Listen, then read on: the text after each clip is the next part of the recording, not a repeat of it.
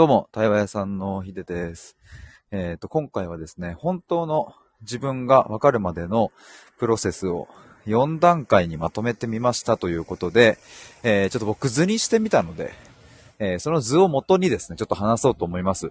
今、レターに表示しているんですけども、まあ、さっきツイッターでですね、このプロセスよんだんかいにまとめた図を出したので、えー、もしよかったら、こっち飛んでみていただけると嬉しいです。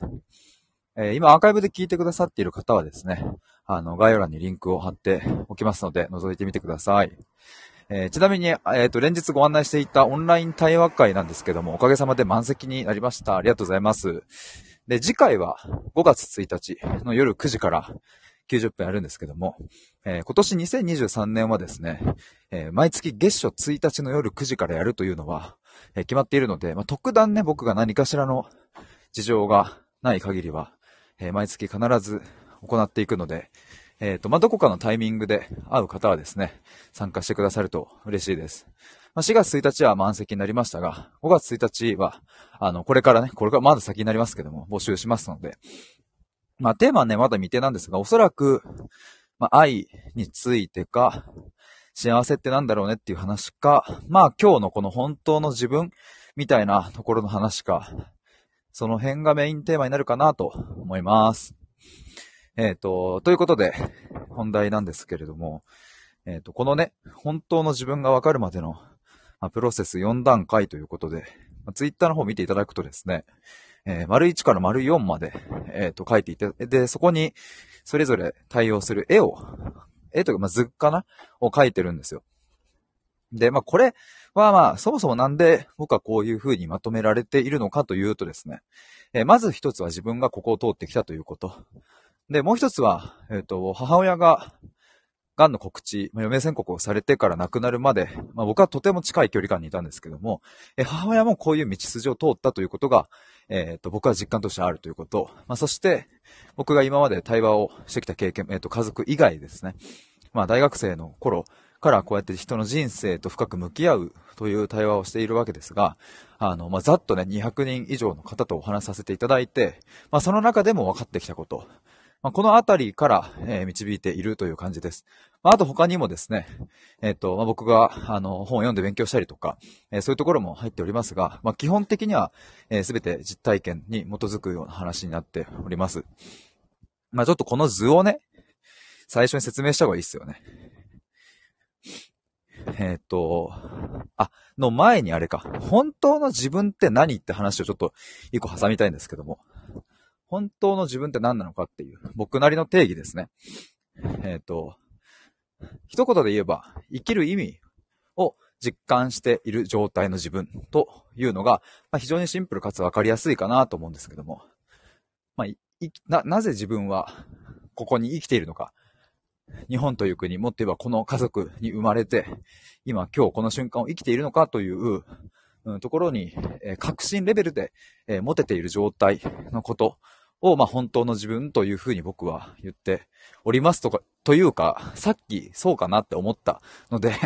この定義はまたね、なんかいろいろ変わるかもしれませんが、まあ、非常に端的に言うとそういう話ですね。なぜ生きているのかという意味をちゃんと実感しているということですね。で、まあ、それに自分自身がちゃんと腹落ちして納得していて、えー、それを、うん、自分が理解していて、それをもとに、こう、前向きに人生を歩めているという、えー、そんな状態のことを指して僕は、本当の自分というふうに言っているわけですが、まあ、もうちょっとポップな言い回しをするとですね、自分らしく生きられているとも言えるかなと思います。だから、なんか、うん、自分は本当はこう思うのに、と思いながら、周りにこう、合わせて、自分の本当の気持ちを押し殺している状態ではなくって、えっと、ちゃんと自分の意見はね、あの、言えているとか、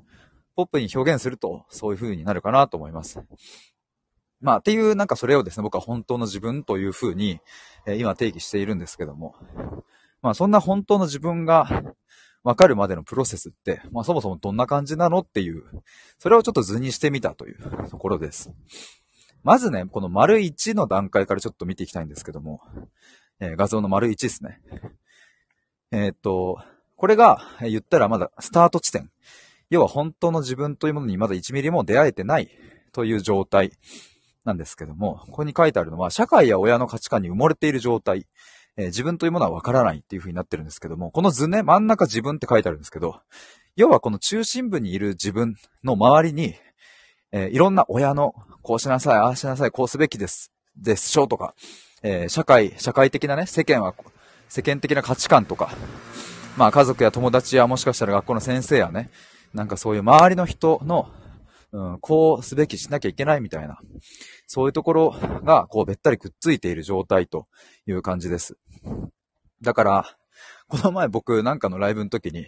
アボカドで例えたんですけども、まあアボカドで言うところの真ん中の実が自分であって、あ、種か、種が自分であって、その周りの実のね、緑色の部分が、この、要はこの、周りのべったりくっついてるところみたいなイメージで言うとそんな感じですね。まあスタートはまずここという自分や親の価値観、ああじゃあ社会や親の価値観に埋もれている状態っていう。でここからですね、えー、変化をしていくわけですけども、丸にのところに書いてあるのはこう周りにひびが入り剥がれ落ちていく状態。まあちょっとずつ自分というものが見え始めるというふうに書いているんですけども、えっとなんだろうなあの。アボカドもさ、ナイフで切り込み入れてパカってやったら、こうちょっと種が見えるみたいなのあると思うんですけど、なんかそれくらいの段階ってことですね。で、どうしたらこのひびが入るのかっていうのはちょっとまた後で、あの、詳しく話そうかなと思うんですけども、まあ、一つ、えー、あるのはですね、この対話をしていくということですね。対話をして、その自分の、うん、価値観だったり、うん、過去の記憶だったり、感情だったりを、あの、アップデートしたり、上書きしたりしていくみたいな、あの、簡単に言うとそういう感じになります。で、まあ、このにの段階が、えっと、出始めたらですね、えー、次、えー、さん、あの、こうどんどんどんどんその、周りが剥がれ落ちていったら、えー、みっつめの段階で、えっと、これか。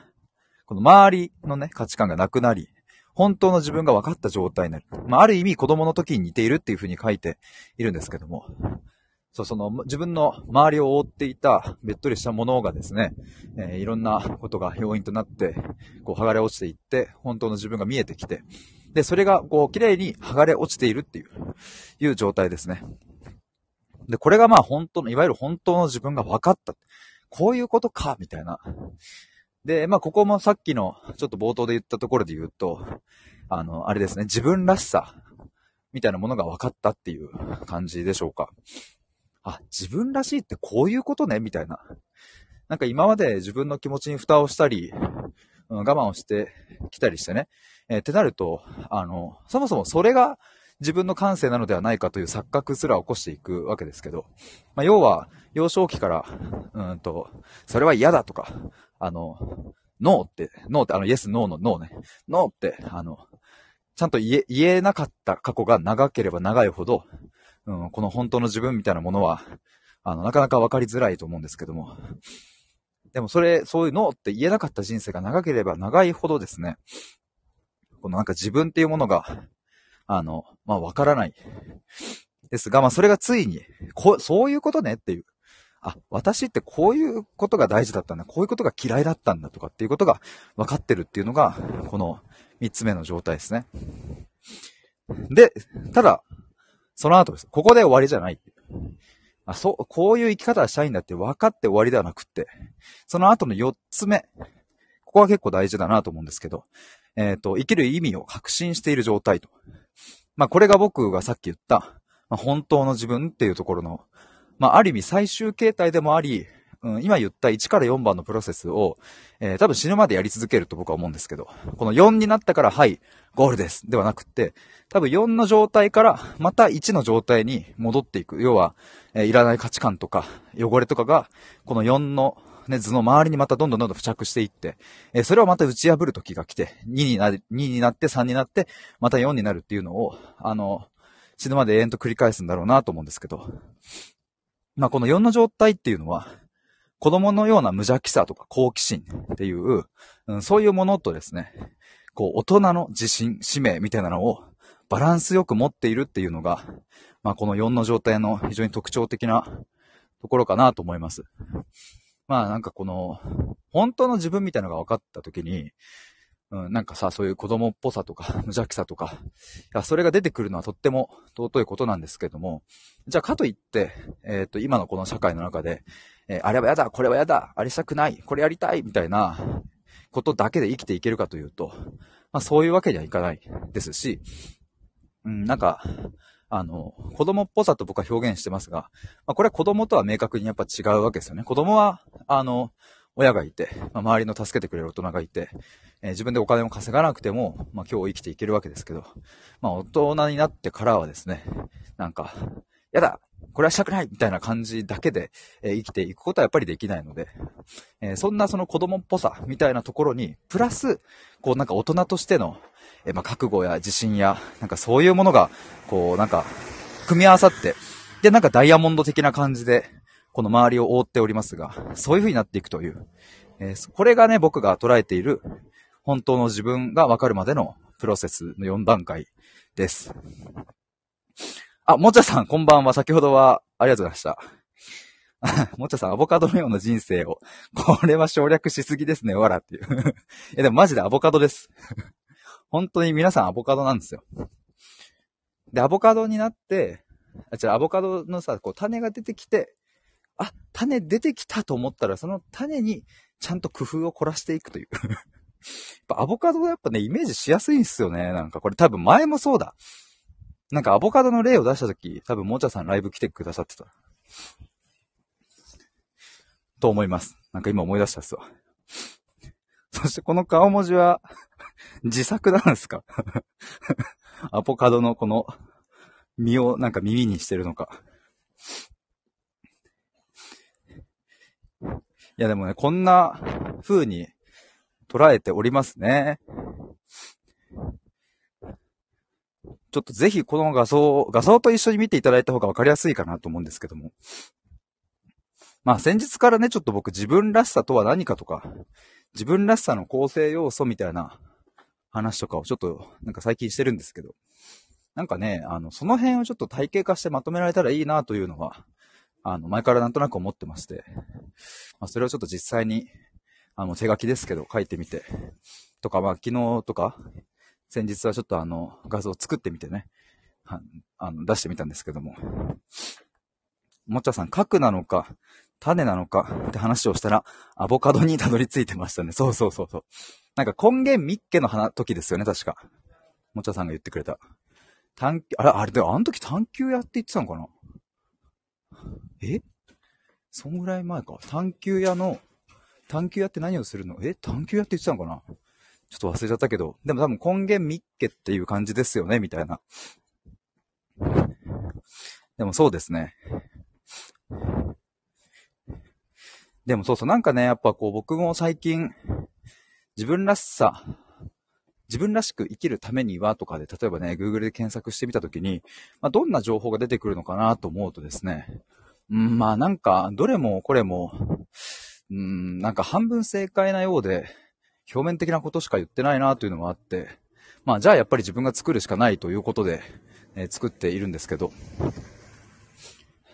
なんかその自分らしさだったり、まあ、本当の自分だったりみたいなものって、なんだろうな、あのそこに関心がある、人たち、まあ僕含めね、あの、そもそも本当の自分なんてないんじゃないかという議論だったり、いや、自分らしさというのは、うーん、例えば、そうだな、さっきの例で言えば、我慢している状態も自分らしいと言えるんじゃないか。だったらありのままの自分を認めようよ、みたいな文脈だったり、まあそういうものがあるかなと思うんですけども、まあそれはそれで、うん、僕も、うん、そうだなと思いつつですね、なんかね、やっぱり、うーん、どうしてもやっぱそこにはちょっと、ぬるさというか妥協感を僕はなんか感じ、感じていてですね。やっぱりね、その、生きる意味みたいなものを確信した状態の人間は強いなと思いますし、まあそれは、まあ過去じゅうねんくすぶっていた僕の過去と今の比較で思うところもあるし、まあ母親が、えー、いちねんごに死ぬっていうことを突きつけられた時からの、まあ生きる意味を確信した時の母親を見てそう思うこともあるし、やっぱりこの生きる意味みたいなのがないとですね、人間こうしおれていっちゃうなという感じがあって、だからまあもちろんありのままの自分を認めるということも大事ではありますが、まあ、それをどういう文脈で言ってるかっていうのは、あ、そこが結構大事なところで、自分の嫌なところもあるけれども、それも飲み込んで、それをありのままの自分を認めようというのは、うん、ちょっとまだもう一段階深めていった方がいいんじゃないかなと僕は思ったりするんですよね。えー、もちゃさん。記憶力えぐくてごめんなさい。根源ミッキーは探求屋さんの時で、アボカドの会は対話屋さんだと思います。あ、そうなんだ。すげえっすね。記憶力えぐ。さっきのライブでも言ってましたけどね、記憶力の話。記憶力えぐいっすね。もっちゃさん、このプロセス、ヒデさんバージョンや皆さんのも聞いてみたいです。確かに。いろんな人の面白そうっすね。このプロセスのね、なんか本当の自分みたいなところの。いや、これはね、だから、じゃあどうしたらここにたどり着くのかみたいなものを、もう、あの、全部形にしたいなとは思うものね、なかなかこれは骨の折れる作業だなと思うんですけど。だからね、こうまあ世間で言われている、うん、まあこれはなんかなんだろうな、すごい誤解を招きたくないのであんまり、うん、なんか、たくさん言ってはいないんですけども、さっき言ったようなありのままの自分を認めようとか、えっと、まあ、今の自分を愛せるところから始めようとか、自分に優しく接しようとかですね。うん、なんか、そうじゃないっていうのがやっぱ僕の中にはあってですね。そうじゃないっていうのはなんだろうな、えっと、それをしないということでもないし、うん、それがダメというふうなことを言いたいわけじゃなく、本当に大事なのは、ありのままの自分を、今のね、その例えば、えっと、自分が嫌な部分があったとしてね、そういう自分も一緒に認めようというよりはですね、なんかもっとそこに、あの、面と向かって、えっと、向き合うみたいなところを乗り越えていった先にですね、ありのままの自分を認めようという言葉さえ必要にしなくなる状態がやってくるっていう。僕はやっぱどちらかというとというか、うん、そっちの方が、なんか、人間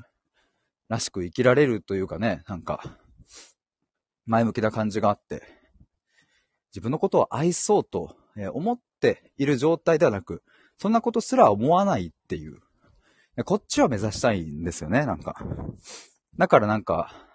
そう、さっきちょっとした妥協感みたいなのがあるっていうのは、まあそういう意味でお伝えしたんですけども、まあこれはね、あのそういう言葉を使ってる人たちもたくさんいて、で、もちろんね、僕が言ってる今のこの話の文脈と、えー、それを使って、えー、活動されている方の文脈は違うと思うから、その同じ言葉を使っているからイコールその人たちの活動がダメだという話では全くないっていうのは、これはもうちゃんと注釈として、えー、今お伝えしておきたいところですけど、ただ中にはやっぱり、うん、そうじゃなくないっていう。ところを僕はとても痛感するから、なんかね、こう、本当の自分っていうものを、だから も, もっと、そうだな、わかりやすく言語化したり、えー、僕も、うん、じゃあ何なんだよっていうところに対して答えられるくらいのまとめ、体系化をしていきたいなと思います。ちょっとね、あの、今日、自分に対して、えー、っと、自分にインタビューするみたいな記事をちょっと書いてて、あ、これちょっと出せるなと思ったので、あの、ぜひ皆さんにも出来上がったら見てもらおうと思います。もっちゃさん、本当は嫌なのに、ありのままを受け止めるのが美徳になっちゃうと、ありのままの解釈が変わる感じですか？ああ、でも本当まさに。本当は嫌なのにありのままを受け止めるのが美徳感ある。そうそう、でもそういう、それが言いたいんですよ。ありがとうございます。そうそう。だからある意味ね、僕はその、さっき言ったように、ありのままの自分を認めようという言葉さえ使わなくなる状態っていうのは、まあ、傍から見れば嫌な自分も認められている状態だと思うんですよね、構造で言えば。ただ自分の解釈として別に認めようと思ってないっていうのが、えー、大事なポイントなんですが、そう、でもね、もっちゃさんがおっしゃる通り、なんかまずは自分を愛せるところからとかね、人のためじゃなくて自分のために動いてみようよみたいな、うんと、そこだけみたいな感じになっちゃうと。で、それこそがいいんだっていう話になるとね、うん、なんか、本当は、そうそう、でももっちゃさんありがとうございます。本当は嫌なのにっていう、そこの感情に蓋しちゃうことになるっていう。本当は嫌なんでしょ？嫌なんだったら嫌、嫌、それをもっと、もっと嫌って表現す、しようよっていう。嫌だ、こんな自分嫌だ、クソみたいだっていう風に、あの、ぐらい表現できた時に、やっと見える景色があると僕はね、なんかそう感じるので、経験からね。だから、そう、蓋をして、ありのままの、を受け止めよう、という風に美徳化されていっちゃうのは僕は嫌だなと思います。まあそうじゃなくって、なんかそこを超えた先のありのままの自分を受け止めるみたいなのはね、あの、いいなとは思うんですけども。まあなんかそんなものをちょっと今回の図には表現できたらいいなと思ってみましたが、いや、もちゃさんのナイスな、あの、翻訳力によってですね、僕は表現したかったところが追加で話せました。ありがとうございます。よかったです。ありがとうございます。だからあれですね、その、まあ改めてその僕が、僕がやりたいことというか、なんかその、使命みたいなところで言うと、この生きる意味の実感っていうのが、やっぱりここにたどり着くなということをなんか最近また痛感しておりますね。なぜ僕たちは生きてるんだろうかっていう、まあ生きる意味っていうふうに表現すると、なんか若干重たく聞こえてしまうかもしれませんが、まあなんか大抵の悩みは、だいたいこういうところに、うん、なんか、着地するなという感じもあって、もっちゃさん、エルサがありのままのって歌ってる時って実はまだありのままの自分受け止めてないですもんね。これなんか先日もなんかこの例をあのリスナーさんがくださいましたね。あのちょっとそれも違うね意味でくださったかとは思うんですけども、もっちゃさん氷の城にこもってる。確かに、そっか、ありのままの姿見せるのよ。そうですよね。ありのままの自分になるの何も怖くないだっけ。いや、でも確かに。そうですよね。だからなんか、うん、いや、でも本当だ。わかりやす。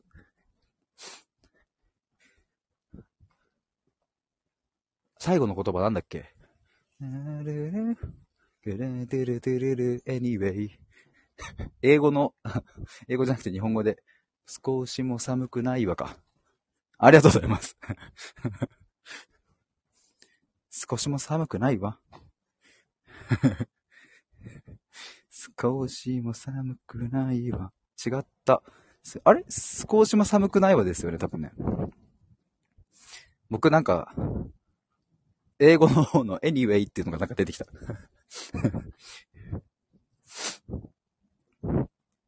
確かに、でもあの時も最後扉閉めますっけ？少しも寒くないわ、ガチャンって言って。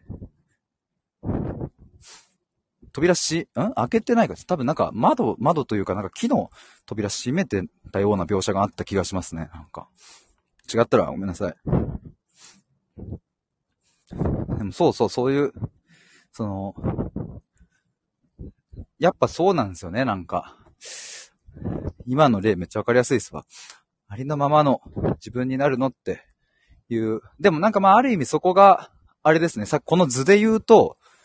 エルサのその、ありのままのって歌ってるときは、多分丸にの状態だと思うんですよね。いちからにになりかけてるみたいな。か、まあに、にぐらいの状態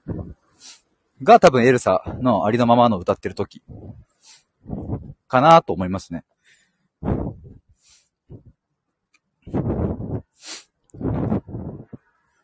なーにちゃんちゃんちゃんちゃんちゃんチャラランランランピカンパパタラトゥタラトゥトゥトゥルテレテテテレレレテテテレテテテレテテテテレレレレレなんでもできるでしたっけ？テレテテテレテテナナナナナナナナナテレナナナナナナナナなんちゃら大地をなんちゃらしてなんたらなんたらなららでららららでれれれれれ結晶のようになななななかな、そう決めたのみたいな感じでしたっけね。もちさん急にっていうあの大地をドンってやってなんかすげえでっけえ城作っていく時のあそこのリズム感とかめっちゃ好きですね。その直前とかティティティリティリみたいな、多分なんか音程全然違いますけど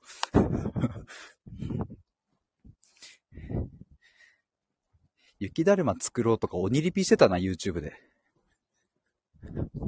だからあの弟の部屋に弟の部屋にコンコンって入るとき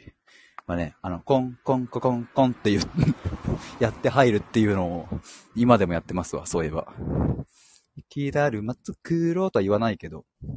音のリズムだけね、コンコンココンコンっていう自己満です完全にこれは。基本的にそのドアをノックする相手が、あ、例えば会社とかでもね、まあ、今会社員じゃないですけどそのコンコンココンコンっていうリズムをやってもいい相手だったら基本的に僕はねそれをやってます。で別に相手にあの雪だるま作ろうのやつじゃんって突っ込まれなくてもいい。自分のあの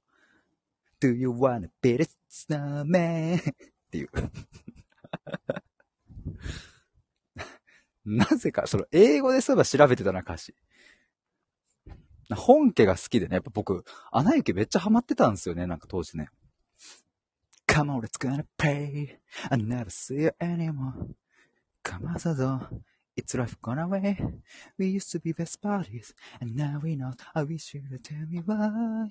Do you wanna be the summer, Go away, Anna Okay, bye ですもとさん英語バージョンなんですね。 Go away, Anna ってやつがね僕好きだった。そこめっちゃ言ってた一人で。Go away, Anna。多分中学かな高校の時だったから、よくね、これ人に言ってた。Go away! 誰誰って言って。嫌なやつっすよね。Go, go away 太郎とか言って。Go away, Anna. Okay, bye. もよく言ってた。はい、ということで、なんか、久しぶりになんかこう、ちょっと、すごい、あの、真面目な話と、しょうもない話の、あの、落差でお届けしましたが、え、今回はですね、本当の自分がわかるまでのプロセスをよん段階にまとめてみましたということで話しました。えっと、家に到着しましたので帰りたいと思います。もちゃさんありがとうございました。久しぶりにちょっとこういう感じで楽しかったですわ。ありがとうございます。バイバイ。